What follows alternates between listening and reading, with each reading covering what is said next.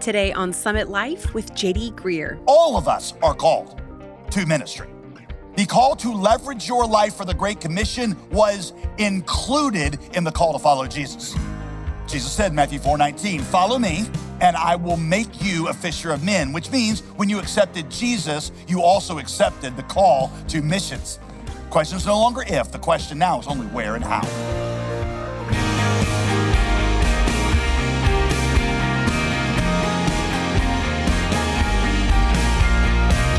Welcome back to Summit Life with Pastor JD Greear. As always, I'm your host, Molly Vidovich. When Jesus left his disciples, he promised that his gospel would go to every nation, tribe, language, and tongue. And guess what? That task is not finished. Today, Pastor JD challenges us to lift our eyes and see the whole world. God is calling many of us to follow him to the most unreached parts of the planet. Is it difficult? Yes. Is it dangerous? Again, yes. Is he worthy of it? Absolutely.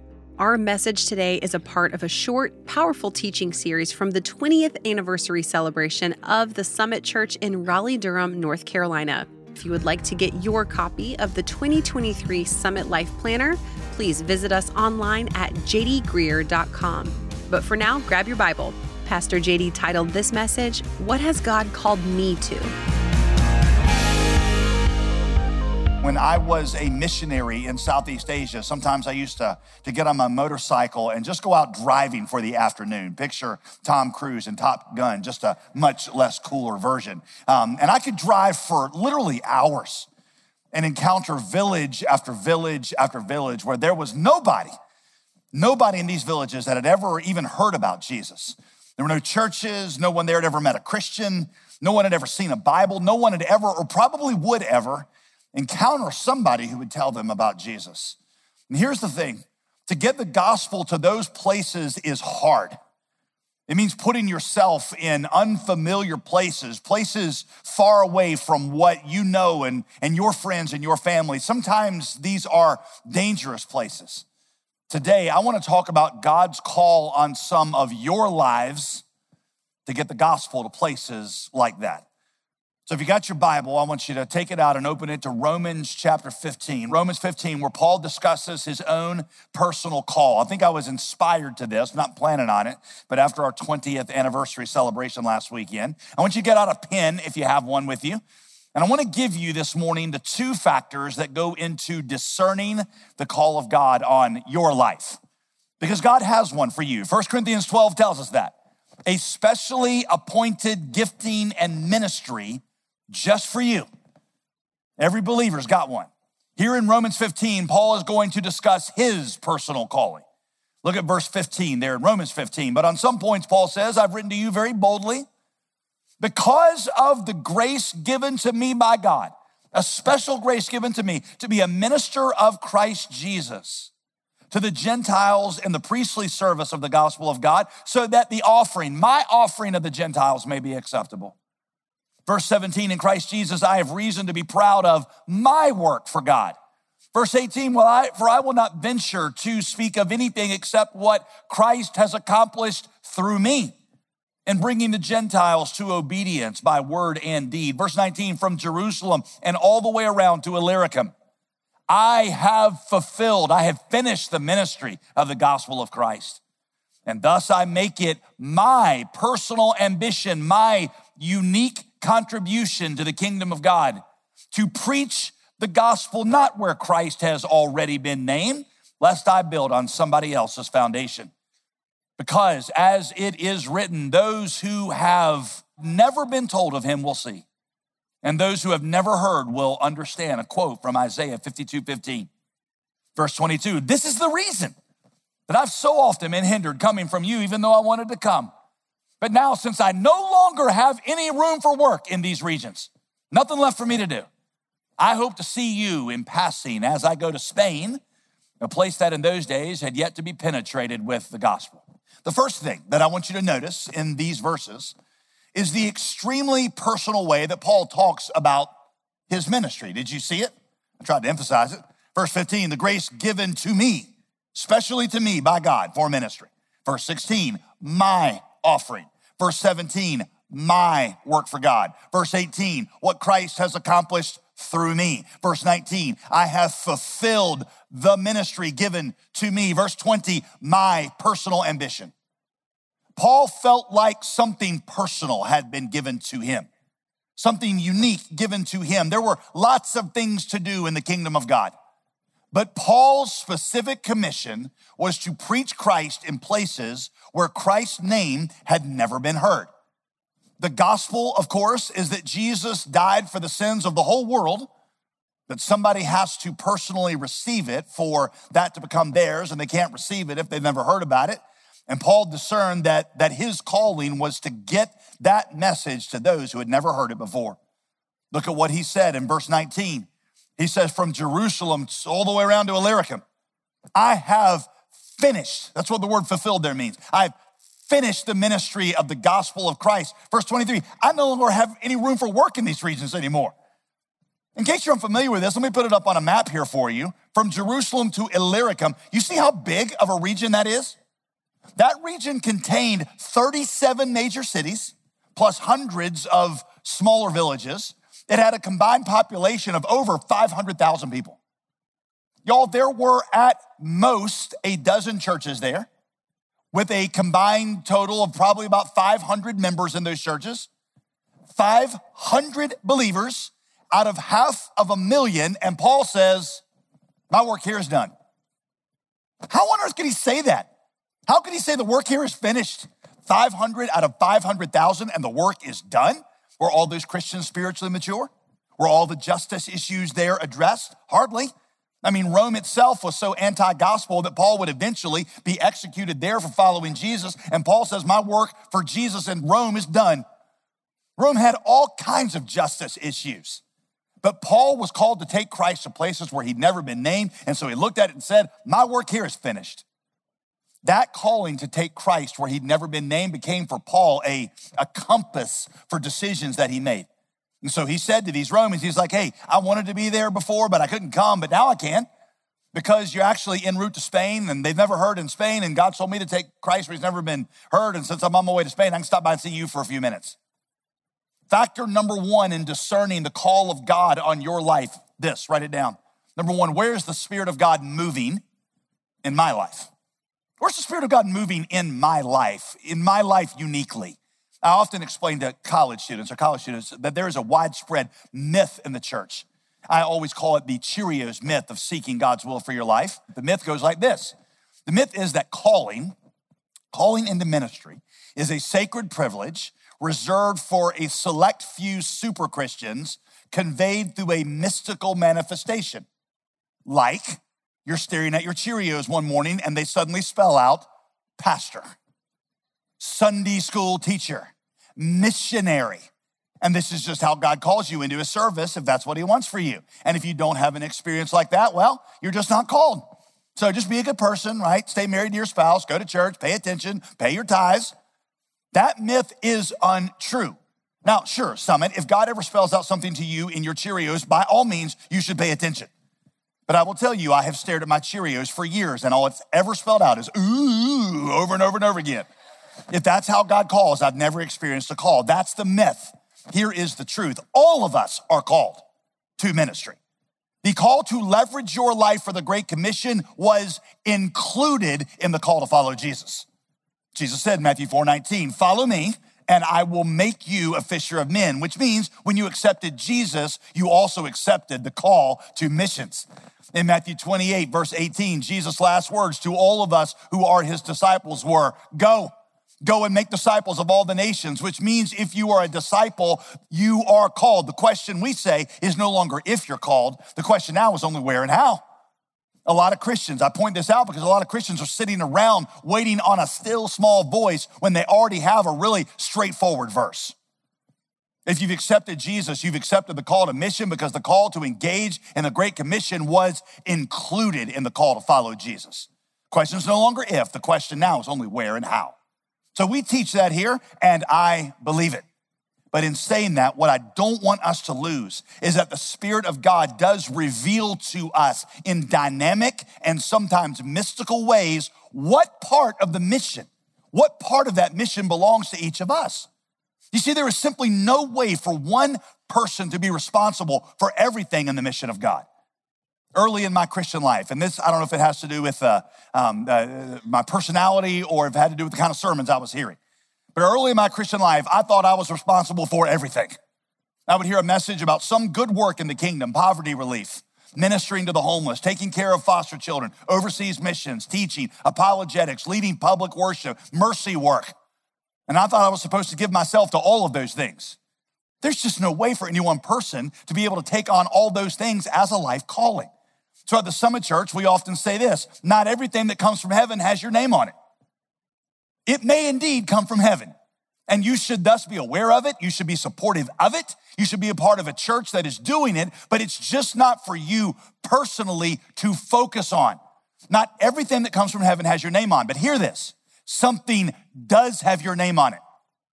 And you got to figure out what that is and get after it. You say, Well, JD, how am I supposed to know what that thing is? It's not gonna be in my Cheerios. Where do I look for it? You typically find out, like Paul did, through prayer, through engagement in ministry, and through involvement in a local church. As you're doing those things, God just starts to put something on your heart, heart here in what we're doing, and it just begins to grow and it, and it grows. I always use the example of Nehemiah here, whose heart in the Old Testament, his heart just grew heavier and heavier for the rebuilding of the walls of Jerusalem. In chapter two of his book, Nehemiah tells us that, that, that, he thought about it all the time. He couldn't get it out of his mind. He wept over it. It's where his heart went in prayer. It's what he dreamed about being a part of one day. That happens to you about something. And if it's not happening to you, it's because you're not listening, because God's got something for you. One of the reasons, Summit, that we are fasting together right now is to give you greater sensitivity to what the Lord might be calling you to, to give God space to reveal to you what he wants from you. I mean, you guys realize that, that, that the point of fasting is not to make you more acceptable to God. Christians sometimes think that they're like, oh, God, I mean, look at me. I'm so hungry now. I am suffering.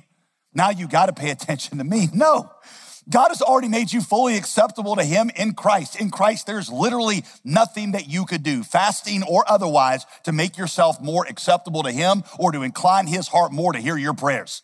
That got settled, thank God, at the finished cross of Christ in the empty tomb forever. The purpose of fasting is not to make you more acceptable to God. The purpose of fasting is to make you more receptive to His Spirit. You fast to be able to hear Him better, to prove to yourself and to Him that you want His direction more than you want anything else in life. And listen, right now, I'm telling you, if you're paying attention, God is moving on some of you for a particular ministry. He is putting a certain people, He's putting a certain place, uh, people in a certain career field on your heart. You're listening to Summit Life with Pastor JD Greear. We'll return to our teaching in just a moment, but I wanted to quickly tell you about our latest resource before it's too late. Have you given any thought to what you want this year to look like for yourself? The new year is a great time to take stock of your life and set some goals for ways that you want to grow in the coming months. Maybe you want to start reading your Bible every day, or maybe you want to get better at making time for ministry. Whatever it might be, the 2023 Summit Life Planner will be a great tool to help you meet those goals. We're also including a one year Bible reading plan, and it includes one New Testament and one Old Testament chapter per day and focuses on some of the teaching passages and books of the Bible that you'll hear taught on Summit Life in 2023. So everything aligns. Learn more by giving us a call at 866 335 5220 or check it out right away at jdgreear.com. I got a friend um, who has adopted five kids. Four are from Ukraine, and one is from Kenya. And he says, You have no trouble telling which is which. The four, he says, from Ukraine, he says, I adopted all at one time. I asked him, I was like, Well, how'd you come to that decision? He told me that he and his wife just were, were burdened that, that those who had experienced the grace of the gospel should become like the gospel that they should seek to, to, to show the mercy that Jesus had shown to them. They should seek it. All Christians should do that. Should all Christians should seek to show that to somebody else. But he said, My wife and I wondered how we specifically were supposed to do that. I mean, he said, There are so many needs in the world. Well, he said, as my wife and I were praying about it, he said, I was reading Ephesians 1, where Paul explains that God has adopted believers into his family out of the orphanage of sin, so to speak. And then he said, I came a few chapters later to chapter 5, verse 1, where Paul says, Be an imitator of God. He said, and I thought, what better way for me to imitate God than to adopt a child in need into my family? Well, shortly after that, he goes on a mission trip to Ukraine. He wasn't planning on this, but he goes on a mission trip to Ukraine, and while he's there, he visits an orphanage. The orphanage director tells him that somebody just the day before had brought in a set of four siblings. The kids were ages two through eight. They were about to be split up and placed in orphanages around the country because it's just nobody was going to be willing to take four kids all at once. It was too huge of a responsibility. And my friend said, I, I watched as this worker brought the kids out in front of me, and what I saw were four scared little children all standing there holding hands. They thought they were being called in for some kind of discipline. He said, In that moment, in that moment, I heard the Spirit of God say, Those are your kids. His wife wasn't even with him. He called his wife and said, Hey, I got some big news. I got some big news. And his wife was supportive. Uh, some of you ladies just looked over at your husband and said, You are never going on a summit mission trip. He said, You know, I know I can't take care of all the orphans in the world, but God told me to take care of these four. Those are your kids. If you are listening to the Spirit of God, He's going to say that to you about something. Not everything that comes from heaven has your name on it, but something does, and it's your job to figure that out and get after it. There's something about which you're supposed to say, This is my work for God. This is my offering, my ministry, my personal ambition, what Christ is accomplishing through me. Those are my kids. Maybe God's telling you to start a small group in your, in your apartment complex. Maybe you've been watching the news and God has laid the refugee population on your heart, the nations that have come literally right into our back door. Maybe you sense, like my friend did, that your family needs to take a step towards fostering or adopting. Maybe like Paul, God is calling you to break ground in a new place, a hard place, a place where Christ is not known. Factor number one in figuring out the call of God on your life is asking, where is the Spirit of God moving in my life? Factor number two, even more significantly, what is the Word of God saying to the church? I say even more significantly than factor one because I want you to see that even more important to Paul in discerning his calling, even more important than what the Spirit said to him, was what the Word of God said to everybody. In verse 20, when Paul explains why he's doing what he's doing, taking Christ where he's never been named, I want you to look at how he justifies it. My ambition is to preach the gospel where Christ has never been named.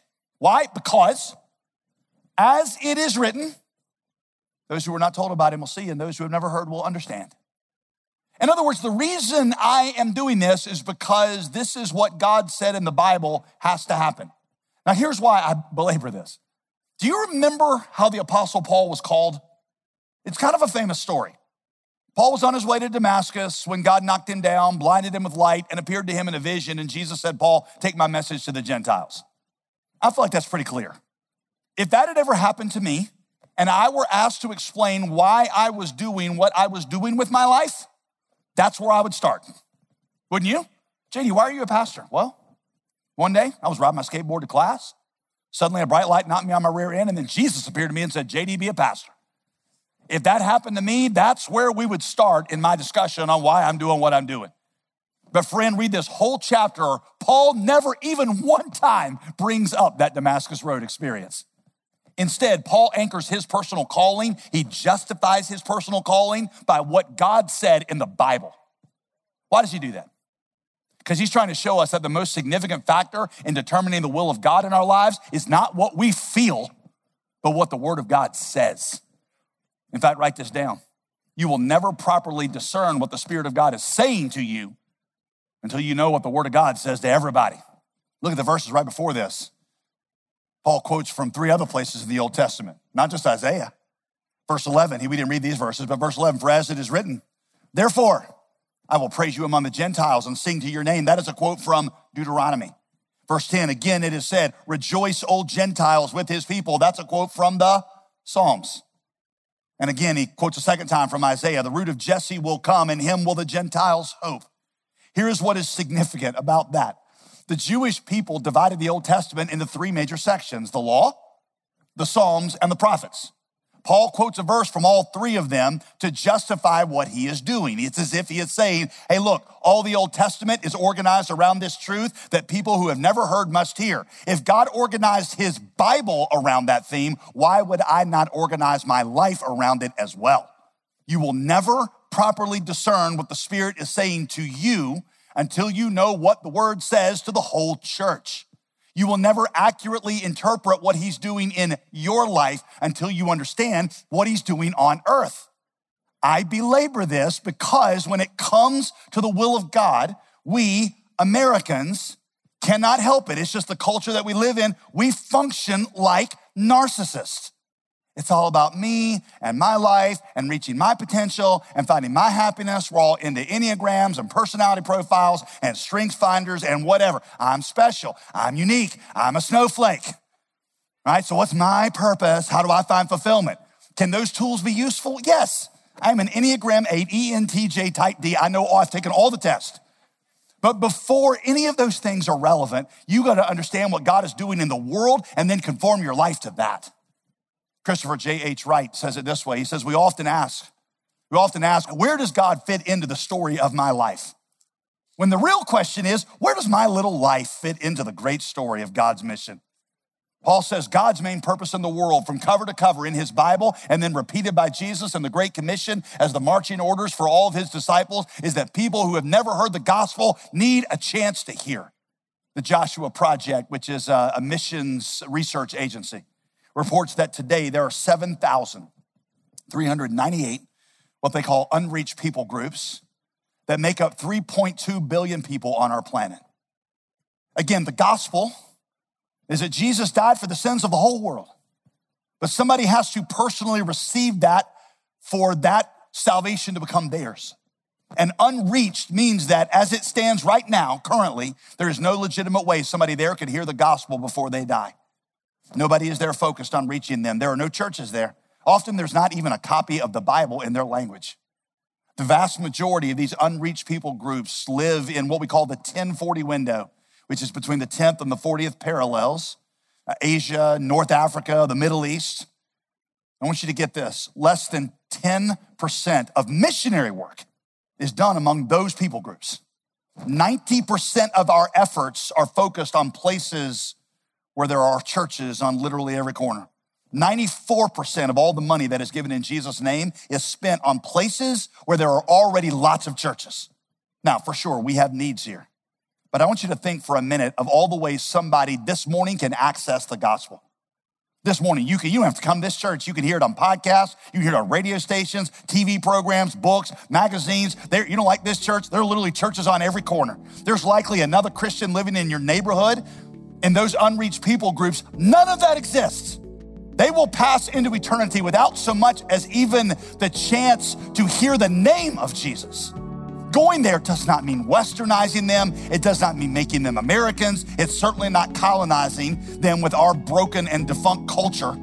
It means giving them the opportunity to hear that a Savior died for their sins so they wouldn't have to. This is the focal point of what God is doing on earth, and Paul recognizes that it's got to have a special place in the life of a believer. You're listening to Summit Life, the Bible teaching ministry of JD Greear. And if you missed any part of today's message, or if you'd like to hear more teaching from Pastor JD, visit our website to browse the online sermon archives. You'll find this and more free of charge at jdgreear.com. We're so grateful for everyone who stepped up and joined us so that we could close out 2022 in a solid position.